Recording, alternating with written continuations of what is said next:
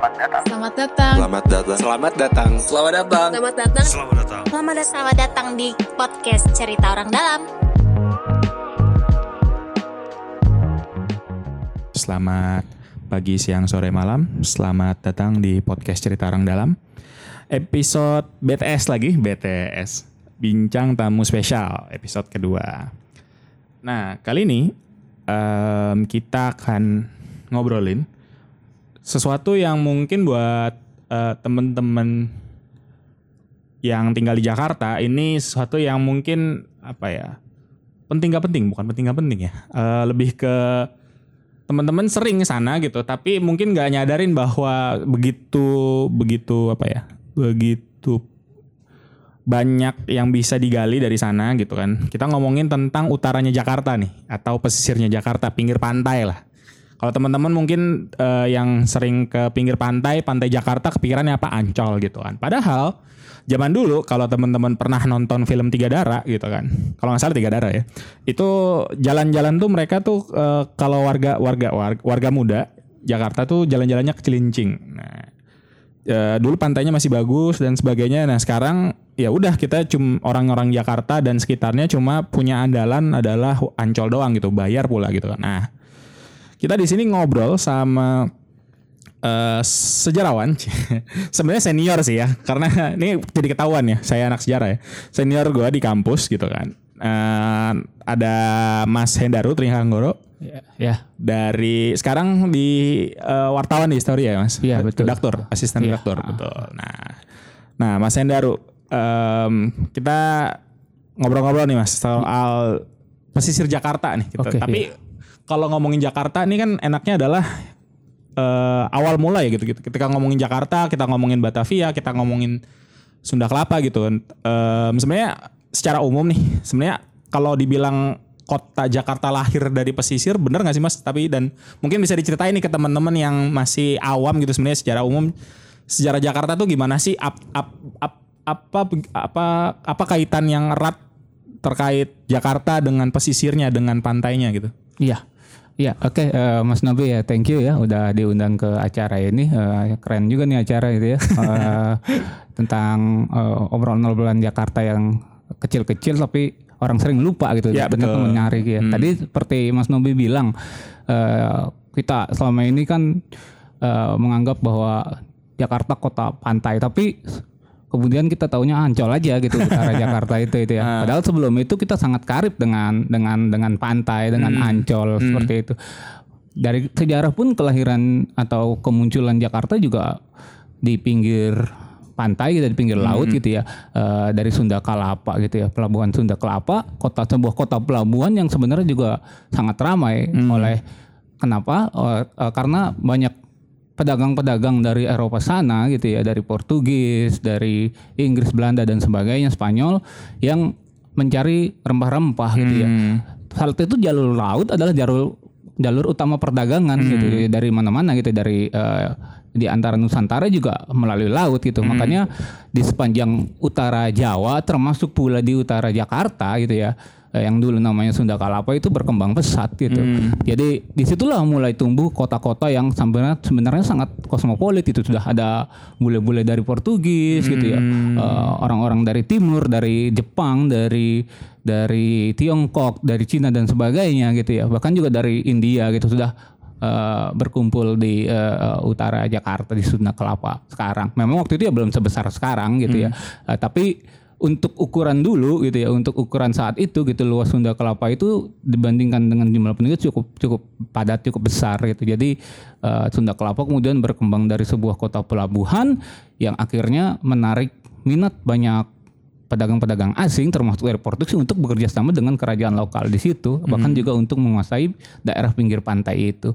Nah nanti kemudian setelah itu baru muncullah eh, perjanjian-perjanjian antara kerajaan-kerajaan lokal dengan eh, kerajaan apa namanya eh, orang-orang dari pedagang dari Eropa. Oh itu yang prasasti itu ya prasasti. Iya ada prasasti perjanjian eh, dengan Portugis itu kan Oh, oke. apa Padrau ya itu Iya, ya eh, batu tulis itu dan, eh, di kalau di- kita baca bukunya Adolf Heiken yang situs-situs bersejarah di Jakarta Hmm. gitu ya tempat-tempat bersejarah di Jakarta itu ada eh, prasastinya itu kan perjanjian antara eh, Portugis dengan kerajaan lokal di Jakarta itu. Itu Mas ini. Iya.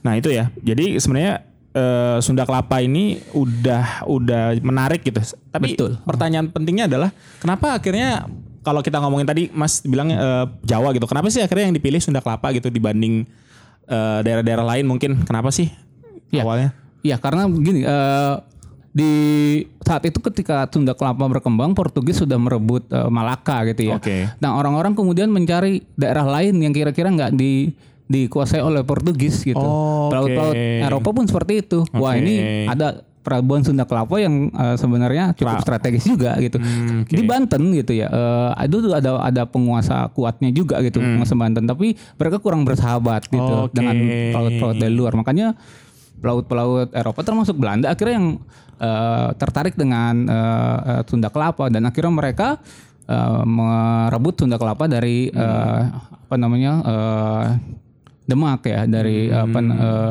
Kesultanan Demak itu eh, direbut eh, Jayakarta ya. Eh, waktu itu Sunda Kelapa direbut oleh Kesultanan Demak. Kemudian eh, berdiri Jayakarta, Jakarta. dan Jayakarta kemudian direbut lagi oleh eh, Belanda orang-orang Belanda. Oke. Eh, waktu itu gubernur VOC, VOC ini kongsi dagang Hindia Belanda itu ya, yaitu kongsi dagang Hindia Timur Hmm. eh, berdiri pada 1602. Ini sebenarnya perusahaan dagang bukan perusahaan negara, Ya. jadi swasta gitu Mas. Selama ini kita juga kadang-kadang miss gitu.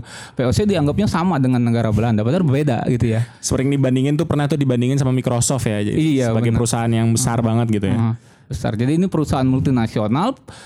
Pegawai-pegawainya itu ada orang asing juga, ada orang Jerman, orang Inggris, orang Spanyol, orang Portugis juga gitu. Hanya memang pemegang sahamnya adalah eh, banyak orang Belanda gitu. Nah itu eh, mereka juga bertujuan mencari rempah-rempah di wilayah eh, Nusantara ya di Hindia Timur ini. Eh, salah satu yang di, dicari oleh Belanda adalah tempat untuk melabuhkan atau mengepak barang-barangnya yaitu di mana di di Batavia ini di Sunda. Kelapa Jakarta waktu itu dikuasai oleh uh, Kesultanan Demak ya. Uh, karena itu tidak ada pilihan lain ketika perundingan antara uh, ya uh, apa namanya uh, VOC dengan uh, penguasa Jayakarta itu mampet ya akhirnya terjadi serangan itu pada tahun uh, 1619 itu perang. Nah, kemudian itu Belanda menjadikan eh, VOC menjadikan eh, Jakarta sebagai markas besarnya eh, untuk wilayah Asia. Jadi seperti itu. Eh, kenapa akhirnya eh, Sunda Kelapa Jakarta ini menarik ya karena posisinya strategis. Yang kedua adalah di tempat-tempat lain ini sudah dikuasai oleh eh, pengusaha-pengusaha lokal dan mereka relatif tidak mau bekerja sama dan yang paling mungkin diserang adalah ya Jakarta ini seperti itu. Dari dari yang tadinya sahabat jadi penjajah ya. iya. nah itu menarik mas. Tapi kita ngobrol lagi nih. Tadi kan udah nih sudah di titik di mana eh, VOC akhirnya membuat kota gitu dan akhirnya menetapkan bahwa ini adalah ibu kotanya gitu kan. Eh, sebenarnya secara singkat kira-kira apa sih sebenarnya yang di- dibayangkan di VOC dan akhirnya di- dicoba diwujudkan di di Batavia ini apa sih yang dibangun gitu apa yang eh, kan tadi yang bilang untuk pengepakan dan segala macam mungkin lebih ke gudang dan mungkin yang sebagainya gitu Atau gimana? Iya, oke. eh, ini kan apa eh, ketika POC sudah merebut Jakarta dari eh, penguasa lokalnya, POC ini memang menempatkan tembok atau membangun tembok-tembok itu untuk melindungi kotanya, untuk melindungi orang-orang mereka yang ada di dalam eh, pusat kota gitu ya.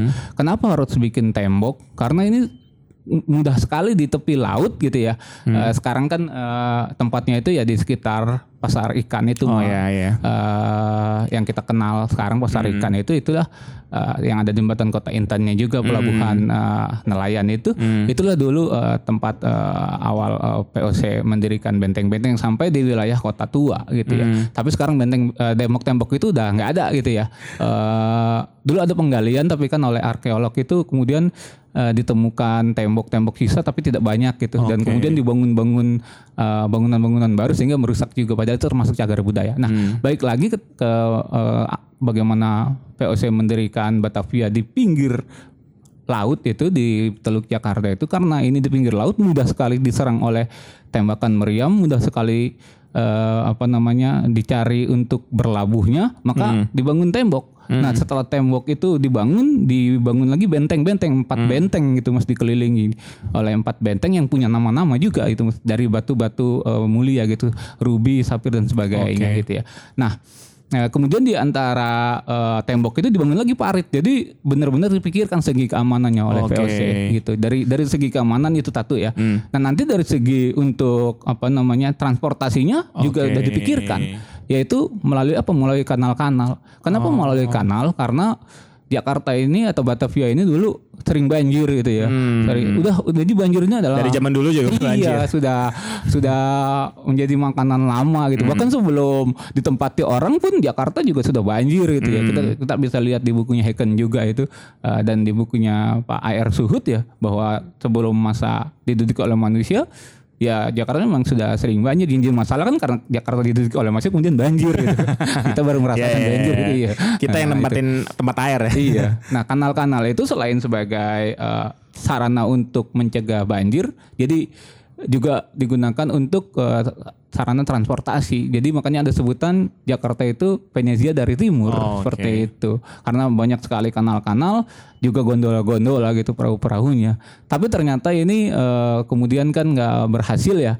Karena apa? Karena eh, kanal-kanal itu ternyata juga terlalu eh, sempit ternyata tidak bisa menampung eh, debit air ketika musim hujan gitu ya. Tapi ketika musim kemarau justru kering gitu. Oke. Jadi serba salah gitu ya eh, membangun kanal ternyata tidak menyelesaikan masalah itu di musim penghujan banjir di musim kemarau kering. Dan ingat mas ketika ketika kering itu bau busuk itu mulai menyeruak di Batavia itu kenapa ada bau busuk? Karena ya itu ada pembuangan sampah dari pabrik-pabrik gula Oh, gitu penumpukan-penumpukan uh, pabrik gu- apa nam sampah-sampah dari pabrik tebu ya dulu ya di Batavia itu sehingga kanal-kanal itu di musim kemarau itu jadi uh, bau bu- berbau busuk dengan sampah-sampah uh, limbah pabrik uh, tebu gitu.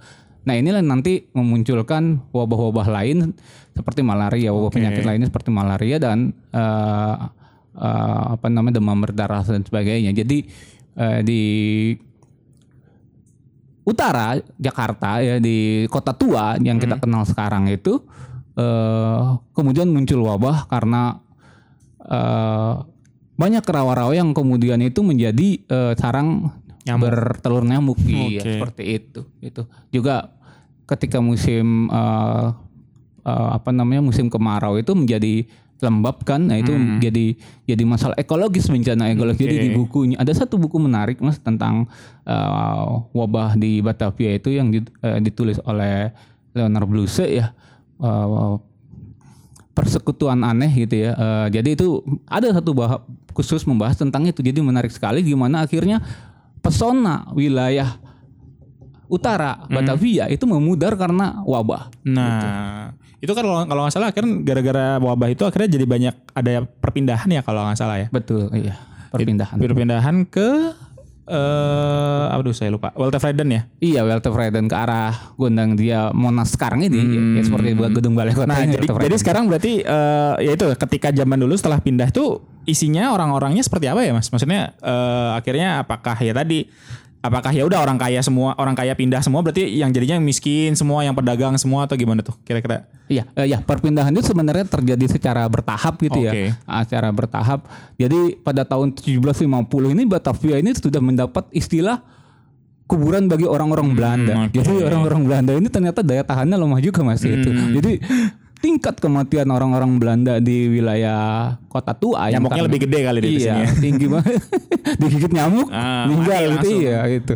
Itu lebih tinggi daripada tingkat kematian penduduk-penduduk lokal gitu ya. Oke. Penduduk-penduduk lokal ini adalah gabungan dari penduduk-penduduk Jawa, Sunda dan eh, apa namanya Ambon dan sebagainya gitu ya.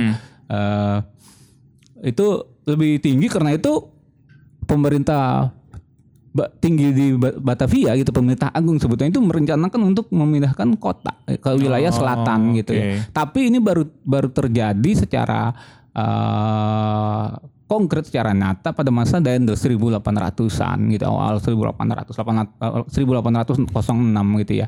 Eh, dengan memindahkan apa? Dengan memindahkan istana eh, gubernur jenderal dari wilayah eh, kota tua Kota itu tua. eh, ke wilayah eh Vertebredan sekarang ke Istana Merdeka, Istana eh, Oke. Negara, sekarang Jalan Veteran itu Hmm. itu eh, adalah eh, usaha dari Dendels apa di, baru dipraktekkan ketika eh, Dendels me- eh, membangun eh, pusat pemerintahan baru di wilayah selatan. Mengingat banyak sekali eh, tingkat kematian di wilayah utara itu gitu ya. Jadi sebenarnya sebelum itu pun sudah ada perpindahan gitu ya. Tapi eh, bertahap eh, antara lain eh, berkembangnya wilayah selatan ini juga dibuka oleh Cornelis Castellan ya di wilayah Oh, oke. Depok gitu ya. Depok, ya. Ah, ah. Terus juga di wilayah Senen oleh Justinus Pink, Hmm. sama di wilayah Tanah Abang juga. Jadi wilayah selatan ini mulai terbuka gitu. Jadi wilayah utara perlahan-lahan mulai apa namanya ditinggalkan oleh penduduknya gitu. Meskipun masih ada penduduknya, nggak nggak nggak kosong gitu masih nggak tiba-tiba langsung hilang semua gitu. Ah, ah. Tapi berarti eh, ya tadi ya secara apa ya? Mungkin secara perhatian gitu dari zaman Belanda pun akhirnya sudah mulai berkurang nih ke Betul, utara iya. gitu dan akhirnya mereka fokusnya ya udah nih perbagus di bagian selat pusat dan tengah eh, selatan gitu kan Betul. akhirnya mulai nah ngomong-ngomong soal tadi ya perhatian pemerintah gitu ketika kita ngomong mungkin ketika awal kemerdekaan sebenarnya gitu. Eh akhirnya kan ini akhirnya pribumi lah yang megang dalam tanda Iya. kutip gitu kan. Maksudnya akhirnya kalau mungkin kan kalau Belanda ya tadi eh, ya udahlah gitu nggak peduli. Yang penting gue dapat duit gue nggak peduli sama rakyat gitu kan. Ya udahlah eh, mau mati kayak mau sakit kayak dan mau mau mau hancur daerahnya kayak gitu dan segala macam. Tapi kan ketika akhirnya kita ngomongin kemerdekaan berarti kan akhirnya Jakarta ini dikelola oleh eh, oleh warganya sendiri gitu. Nah dari eh, apa pengetahuan eh dari eh, dari Mas sendiri kira-kira ya tadi ya setelah setelah kemerdekaan nih setelah setelah akhirnya Jakarta dipegang oleh orang Indonesia sendiri gitu kan eh, sebenarnya udah ada udah ada ini nggak sih eh, rencana gitu kira-kira apa aja sih yang eh, pengembangan buat kota Jakarta sendiri sama terlebih ngomongin tadi ngomongin kita ngomongin utaranya Jakarta gitu kita ngomongin pesisirnya Jakarta rencana-rencananya itu apa sih yang dengan dengan kondisi ya dengan Jakarta ini Oke, uh, uh. menarik ini karena uh, kalau kita ngomongin uh, masa kemerdekaan gitu ya sebenarnya kita baru bisa masuk mengenai bicara soal pembangunan itu pada tahun 50-an karena Oh, oke karena tahun 45 49 itu Mas itu lagi masa Masih revolusi berantem ya? Iya, masih berantem dengan Inggris dengan sekutu dengan Belanda lagi nikah gitu ya. Ini saya ada cerita menarik juga yang sering orang lupa tentang bagaimana peran orang-orang di Jakarta Utara itu menahan eh, apa namanya serangan tentara sekutu dan nikah. Kenapa di utara? Karena ketika sekutu pertama kali berlabuh adalah di Tanjung Priok Oke. gitu. Nah nanti juga nikah juga di Tanjung Priok. Jadi Hmm, oke, ada oke. pertempuran di Tanjung Priok itu gitu. Jadi TKR atau Tentara Keamanan Rakyat Laut itu Hmm. itu sudah berusaha memblokir eh, apa namanya kedatangan nikah gitu ya di Hmm. wilayah itu. Tapi tidak berhasil. Kemudian barulah pertempuran mun- eh, ke arah selatan gitu ya, ke arah pusat, ke arah Tanah Abang dan sebagainya. Bahkan hingga ke Depok, Bogor dan seterusnya gitu ya. Jadi di situ eh, peran yang paling pertama dari wilayah utara ketika masa revolusi itu adalah menahan serangan-serangan datang eh, datang Nah ini banyak yang belum tahu nih bahwa mungkin nih utara nih yang Iya. garda depan nih kalau kalau Iya, kita orang betul. nih yang depan nih. Heeh, garda depannya gitu. Nah setelah itu kan akhirnya pengakuan kedaulatan tahun 49 lah. Hmm. Jadi Belanda mengakui kedaulatan Indonesia eh, melalui konferensi meja bundar. Nah eh, Batavia eh, Jakarta waktu itu udah mulai eh, bisa bernafas sedikit Hmm. lega gitu ya. Eh, karena sudah eh, bisa mulai merencanakan pembangunan ya.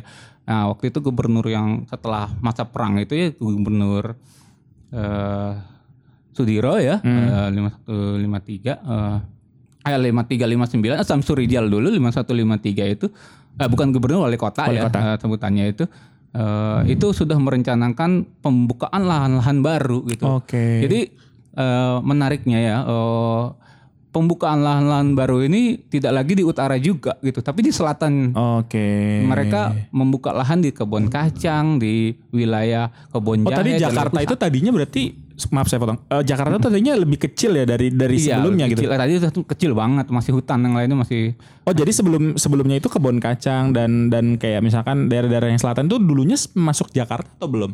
masih udah masuk Jakarta, Oh, tapi oke. belum menjadi suatu wilayah otonom sendiri gitu. Dulu kan ada setelah ke- kemerdekaan ini sebutannya bukan kota Madia belum gitu. Oke. Jakarta ini sebutnya masih kota Praja. Jadi ada tiga pembagian kota menurut undang-undang saat itu Hmm. kota besar, eh kota kecil, kota besar dan kota peraja. Nah, kota peraja status yang paling tinggi mas. Oke. Jadi Jakarta itu termasuk istimewa, eh, namanya kota peraja. Dan ini terbagi menjadi enam kewedanan. Kewedanan oke. itu ya dikuasai oleh wedana gitu. Jadi belum belum kota Madia, belum Jakarta Utara, Jakarta Pusat Oke, belum. belum, belum. Iya, jadi masih ada enam yaitu yang pertama itu eh, Tanjung Priuk ini wilayah utara ya, Kawedanan Oke. Tanjung Priuk. Kemudian Kawedanan Penjaringan eh, sekarang malah jadi kelurahan atau kecamatan Iya, ya sendiri itu. Eh, eh, kemudian Kawedanan Gambir yang jadi Oke. pusat pemerintahan, Eh, kemudian Kawedanan Matraman, lalu ada Kawedanan Keramat Jati dan satu lagi Kawedanan Kebayoran di wilayah Oh, selatan oke. seperti itu. Jadi ada enam Kawedanan itu. Jadi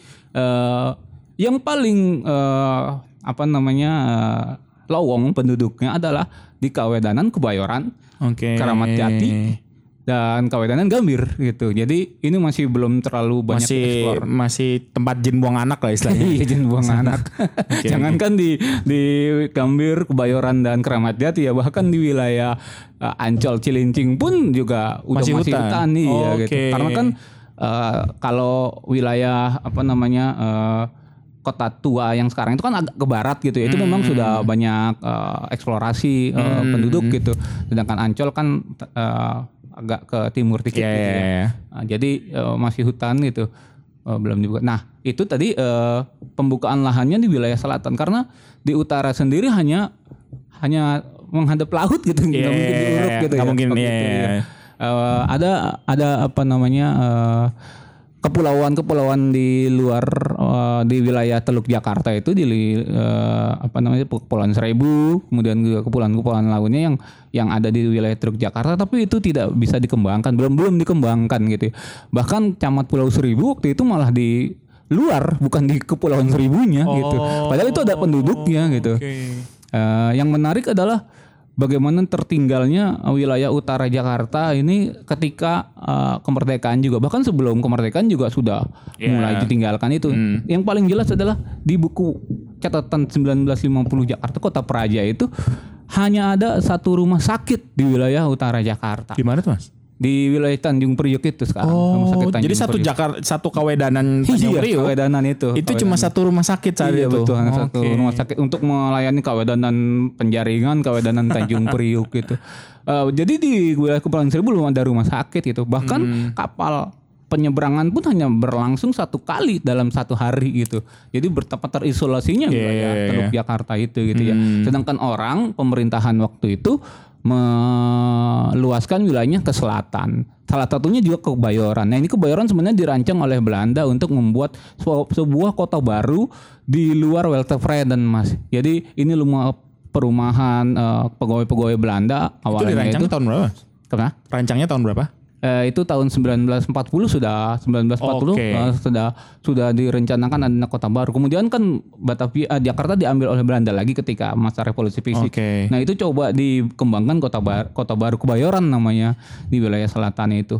Eh, dan akhirnya berhasil kan eh, tahun 50 itu dibangun jalan tembus eh, dari Kebayoran ke Tamrin gitu. Nah dari Tamrin kemudian masuk ke wilayah kota tua eh, yang sekarang kita kenal Jalan Hayamuruk ke Dhammaja itu Gajah penghubungnya seperti itu porosnya tuh. Jadi mulai itu sedikit-sedikit eh, Jakarta kembali lagi eh, perpindahan fase kedua dan sebelumnya yang tadi yang 1750-an itu masa VOC, Oke. kemudian masa Dendels berarti fase ketiga ya sorry ya. Masa ketiga itu ketika eh, apa dibangunnya jalan raya eh, Tamrin Sudirman, gitu Tamrin ya yang dari Kebayoran ke wilayah ya. ah, ah, Oh, oh iya ya. Lurus terus tuh sampai ke Iya benar ya? Sampai ke Kebayoran benar betul, benar. ah.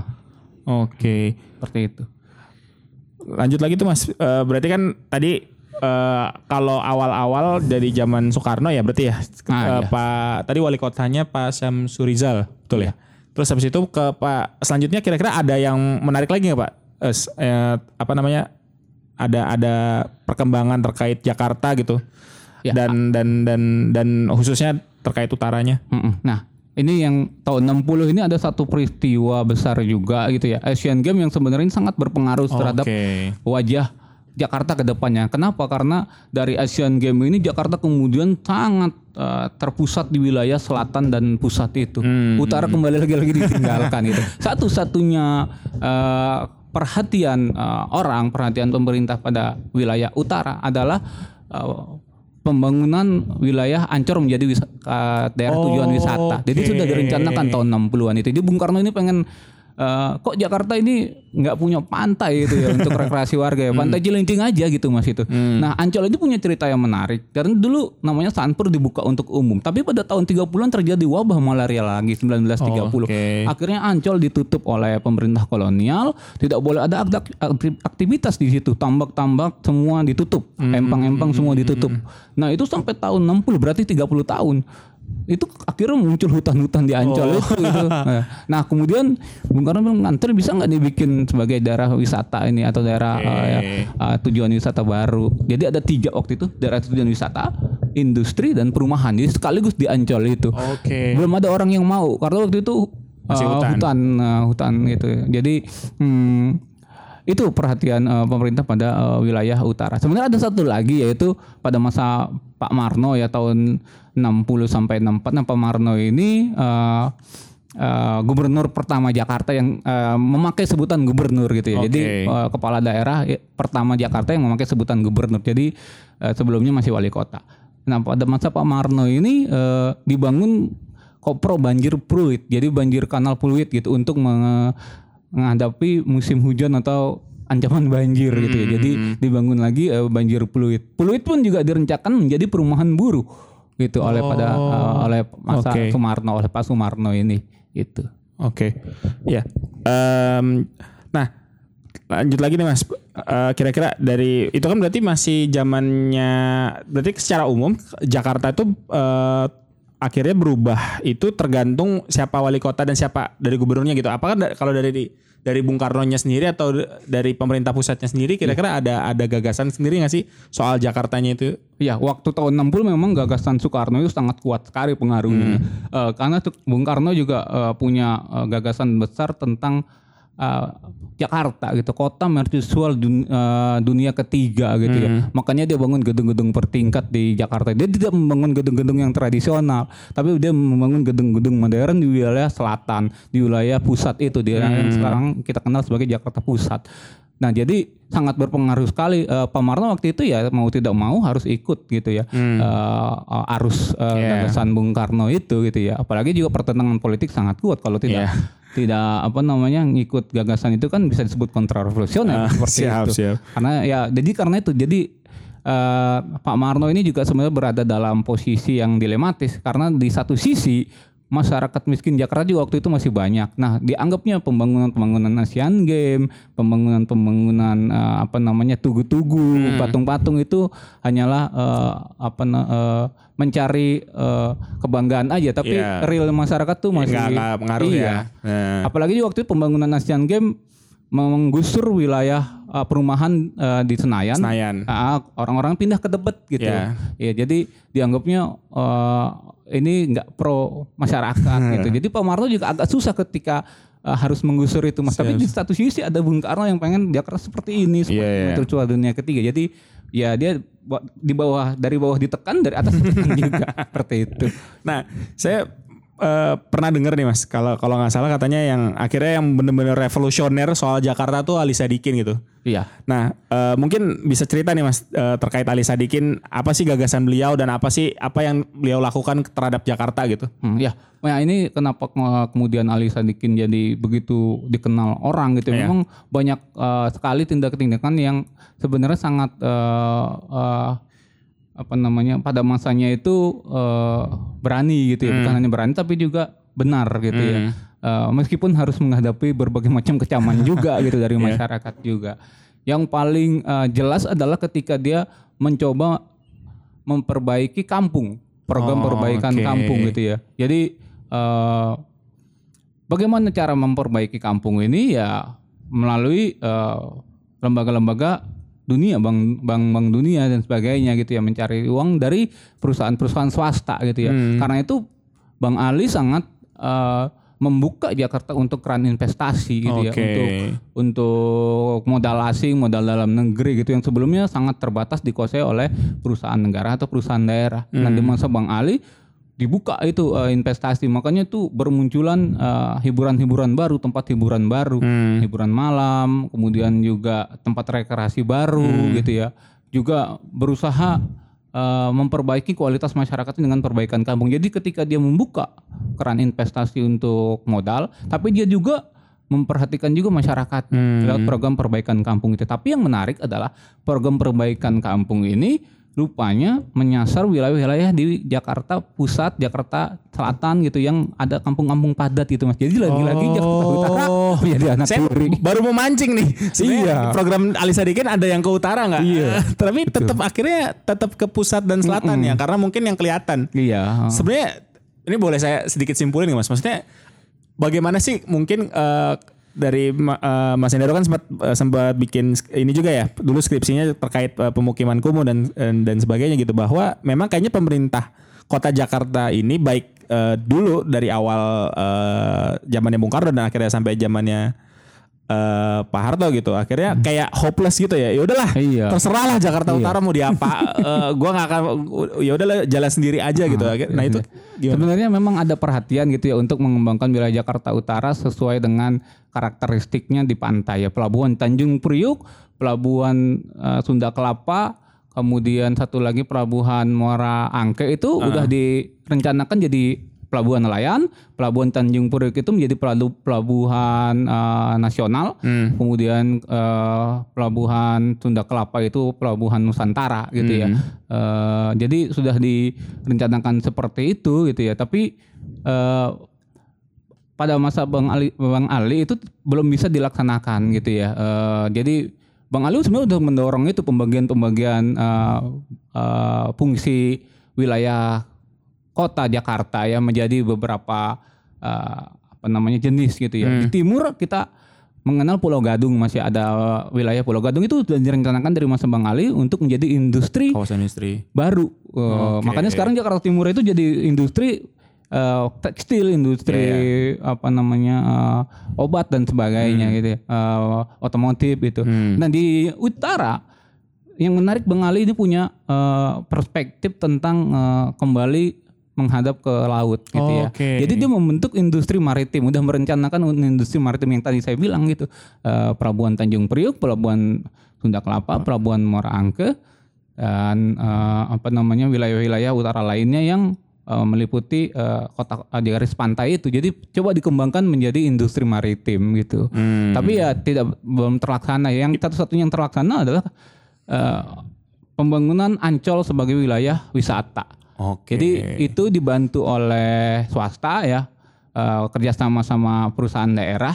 Eh, nama yang kita kenal ya eh, Insinyur Ciputra itu itu yang Oh, membuka oke, Ancol juga. Ancol. Jadi dia yang oke saya berani membuka Ancol itu ya. Akhirnya Hmm. Ancol menjadi pantai eh, rekreasi Jakarta gitu ya rekreasi untuk masyarakat Jakarta walaupun harus bayar gitu ya.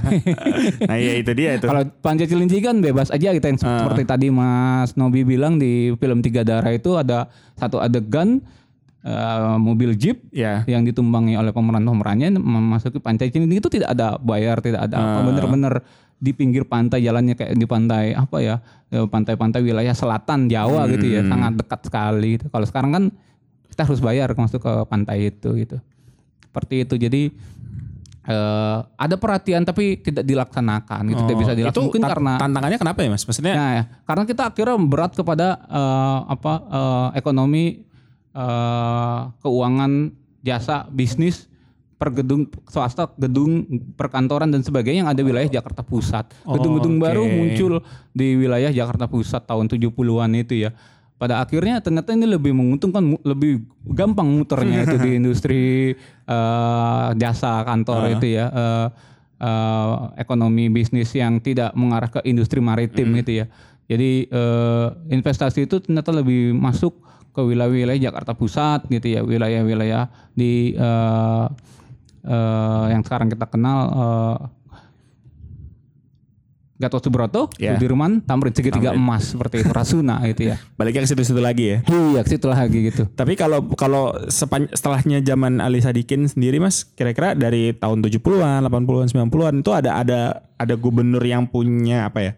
Punya semangat nggak? Akhirnya tadi kan yang lain kayaknya udah bahkan eh, seorang Ali Sadikin pun udah punya rencana tapi akhirnya tidak terlaksana dengan baik gitu. Tapi setelahnya gitu Mas, mungkin eh, Mas Endaru punya pernah baca atau punya punya penelitiannya terkait bahwa ada nih perhatian nih dari tahun ya di zaman Orde Baru lah gitu bahwa ya Jakarta Utara nggak mungkin ditinggalin itu cuma fokus di pusat atau di selatan. Mungkin ada nggak Mas yang bisa diceritakan? saya belum melihat gitu ya, belum melihat ada satu eh, gubernur dari masa Orde Baru itu selain Bang Ali itu yang punya perhatian terhadap wilayah utara Oh, gitu ya. oke.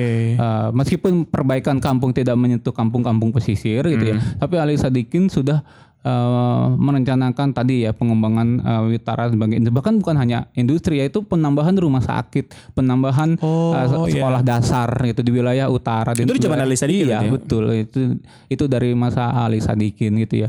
Karena dia sangat eh, apa namanya melihat wilayah eh, utara juga wilayah yang penting gitu ya Hmm. untuk untuk dikembangkan gitu. Eh, meskipun ya pada akhirnya modal itu lebih banyak berputar di wilayah Jakarta Pusat. Nah, itu ya. setelah itu saya belum melihat lagi gubernur. Nah, Hmm. ini teman-teman juga bisa dengar sendiri ya bahwa dari tahun ke tahun ya dari gubernur ke gubernur Iya. akhirnya muter-muternya karena eh, muter-muter pembangunan itu cuma ada di ya pusat dan selatan gitu ya. Ah. Bahkan mungkin sampai, sampai zaman sekarang ya kalau gaul tuh pasti ke, ke pusat atau ke selatan gitu. Jarang gitu orang ngomong nggak ya main ke mana main ke utara gitu jarang gitu. Dan tapi ini jadi menarik nih mas bahwa kondisinya eh, ini jadi stereotip yang bertahan sampai sekarang gitu. Kalau saya kalau kenal temen gitu anak anak mana? Anak Priuk. Wah keras ya hidup hidupnya gitu kan. Atau atau s- inilah tantangannya berat gitu dan segala macam. Nah eh, apa namanya eh, Mas Endaru sendiri melihat nggak bahwa eh, bahwa ya tadi akhirnya stereotip ini bahkan mungkin ya kalau ditarik bisa dari zaman dulu ya ketika di dari zaman Belanda dari zaman VOC dan akhirnya bahwa ya utara ini lebih lebih keras dengan karena ya tadi eh, secara ekonomi memang lebih eh, miskin mungkin dan secara secara perhatian pemerintah juga tidak ada perhatian yang menyeluruh gitu. Iya. Tadi mungkin yang bisa di yang eh, Mas Hendro cerita paling yang Ali Sadikin gitu kayak yang memang peduli gitu sama masyarakat Jakarta Utara. Iya, eh, ya, jadi pada akhirnya gini ya, eh, Jakarta Utara ini ternyata dilihat menarik oleh pihak-pihak swasta justru mas. Oke. Iya, nih eh, buktinya nih ada perumahan Sunter dibangun gitu ya. Oke ya ya ya. Kemudian pu- eh, Kelapa Gading, Ah. Eh, bahkan sebelum Kelapa Gading Peluit, Peluit yang tadinya akan dijadikan perumahan buruh oleh Pak Marno itu Ah. ya, itu akhirnya jadi perumahan wilayah kelas menengah atas gitu. Iya iya iya. Kelapa Gading juga gitu. Iya, Kelapa. Gading Tapi juga. Hmm. Kelapa Gading tahun 80-an baru berkembang gitu ya. Sunter tahun 80-an juga. Sunter dibangun oleh eh, Podomoro gitu Iya. ya, Agung Podomoro oleh Trihatma Haliman itu. Hmm. Eh, Kelapa Gading eh, dibangun tahun 80-an itu. Kemudian apa tadi? Sunter, Kelapa Gading, Peluit ya. Iya. Itu semuanya akhirnya jadi perumahan kelas menengah atas. Atas. Iya gitu. Nah, eh, itu Tapi yang miskinnya berarti terusir ya.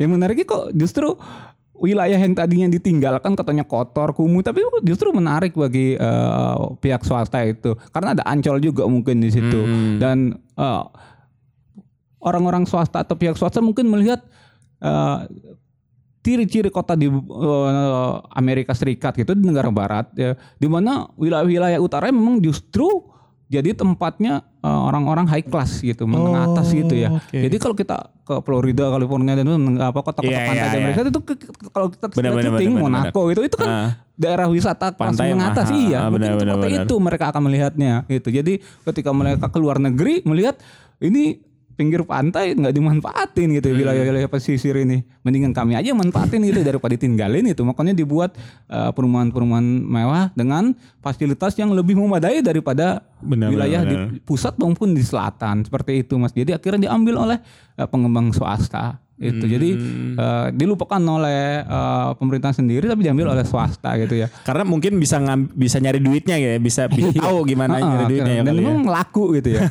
Akhirnya Ancol juga berkembang jadi Dufan dan, dan, Ah. uh, Pluit sekarang bahkan dikembangkan menjadi wilayah uh, pantai yang uh, gratis gitu ya. Oh, ini Pantai sekarang, uh, ya? Betul ya, Pasir Putih itu uh, kita bisa sepeda percis di Ah. pantai Florida gitu. Siap, Ketika kita lihat Instagram itu orang-orang kan di Florida ya bukan nih Pluit itu. Jadi Nah. memang dibuat sebagus mungkin gitu ya untuk uh, uh, masyarakat uh, uh, supaya bisa uh, mengakses secara gas walaupun tujuan utamanya adalah masyarakat menengah atas seperti itu mas Oke.